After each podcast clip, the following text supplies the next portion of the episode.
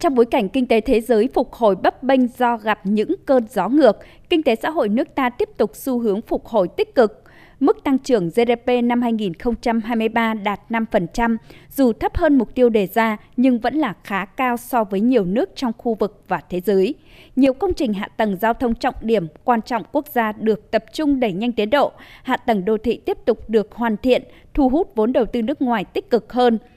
Tuy nhiên, có 5 trong tổng số 15 chỉ tiêu không đạt, trong đó có chỉ tiêu tốc độ tăng năng suất lao động, xã hội không đạt ở năm thứ ba liên tiếp. Các động lực tăng trưởng chính của nền kinh tế chậm lại, thậm chí suy giảm và đang chịu áp lực rất lớn từ bên ngoài. Chủ nhiệm Ủy ban Kinh tế của Quốc hội Vũ Hồng Thanh phân tích. Để mà hoàn thành à, 10 trên 15 chỉ tiêu theo nghị quyết 68 của Quốc hội, nhưng mà 50 chỉ tiêu mà chúng ta khó và chưa đạt được liên quan đến cái chất lượng tăng trưởng. Vấn đề về năng suất lao động, liên kết kết nối giữa các doanh nghiệp trong cộng đồng doanh nghiệp của chúng ta và với các doanh nghiệp có vốn đầu tư nước ngoài cái được cải thiện thì nó mới tăng được cái ứng dụng khoa học công nghệ cũng còn hạn chế. Đây là cái vấn đề mà có lẽ là rất phải quan tâm để xử lý trong thời gian tới. Tại các tổ thảo luận hay bên hành lang Quốc hội, các đại biểu bày tỏ sốt ruột khi chương trình phục hồi phát triển kinh tế xã hội sau đại dịch COVID-19, dù kỳ vọng rất lớn, được Quốc hội thảo luận với quyết tâm rất cao nhưng triển khai thì rất chậm.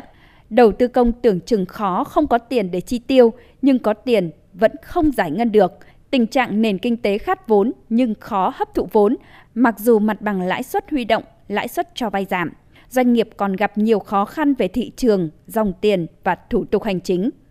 Nhìn nhận trách nhiệm, thảo luận tại tổ Chủ tịch nước Võ Văn Thưởng thẳng thắn chỉ rõ, dường như cán bộ của ta luôn nắm quy định và các văn bản pháp luật không rõ, dẫn đến sợ trách nhiệm.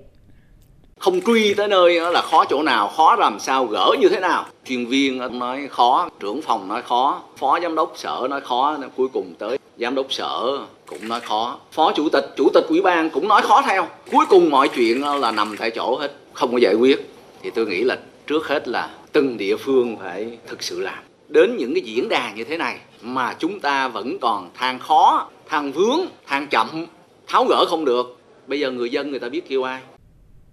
Nội dung đặc biệt quan trọng trong tuần làm việc đầu tiên đó là Quốc hội lấy phiếu tín nhiệm bằng phiếu kín đối với 44 chức danh do Quốc hội bầu phê chuẩn. Kết quả lấy phiếu tín nhiệm dựa trên đánh giá toàn diện, thấu đáo của đại biểu Quốc hội và kết quả thực hiện nhiệm vụ quyền hạn, phẩm chất chính trị, đạo đức, lối sống của người được lấy phiếu tín nhiệm. Các chức danh do Quốc hội bầu hoặc phê chuẩn ở khối Quốc hội đều đạt tín nhiệm cao. Điều này cho thấy sự đổi mới toàn diện hiệu quả của Quốc hội thời gian qua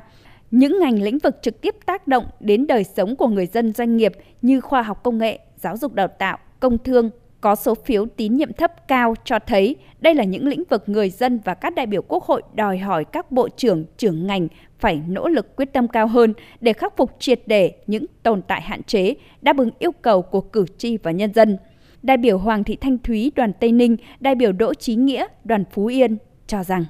tỷ lệ phiếu tín nhiệm thấp không quá cao so với tổng số phiếu chúng ta lấy. Tuy nhiên thì đây cũng là những cái ngành còn khá nhiều vấn đề và bộ trưởng thì cũng phải là những người đứng mũi chịu sào cần phải đề ra các cái giải pháp nó hiệu quả hơn. Chính vì vậy mà thể hiện cái việc đánh giá và sự kỳ vọng nhiều hơn nữa, cao hơn nữa đối với các vị bộ trưởng này. Tôi tin vào bản lĩnh của các bộ trưởng cũng như tin vào cách đánh giá công tâm của các đại biểu cũng như là cách nhìn nhận của cả hệ thống chính trị chúng ta. Đấy là sự nhìn nhận để bước tiếp để đáp ứng cái kỳ vọng của cử tri, của nhân dân. Và đại biểu Cuộc bỏ phiếu này chỉ có ý nghĩa khi sau bỏ phiếu đất nước ta tiếp tục phát triển thúc đẩy. Với những bộ trưởng dày dạn kinh nghiệm được đảng giao trọng trách nhân dân tin cậy đấy là động lực để bộ trưởng bước tiếp bước vững và không phải bước một mình không đơn độc. Bởi vì anh làm tốt anh sẽ được ghi nhận.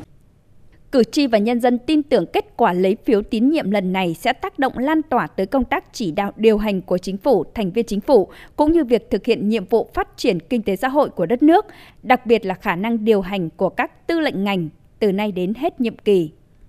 Trong tuần làm việc đầu tiên, các phiên thảo luận ở hội trường sôi nổi khi cho ý kiến vào 6 dự thảo luật được Quốc hội tiếp thu để thông qua tại kỳ họp này. Trong đó đáng chú ý là dự thảo luật nhà ở sửa đổi,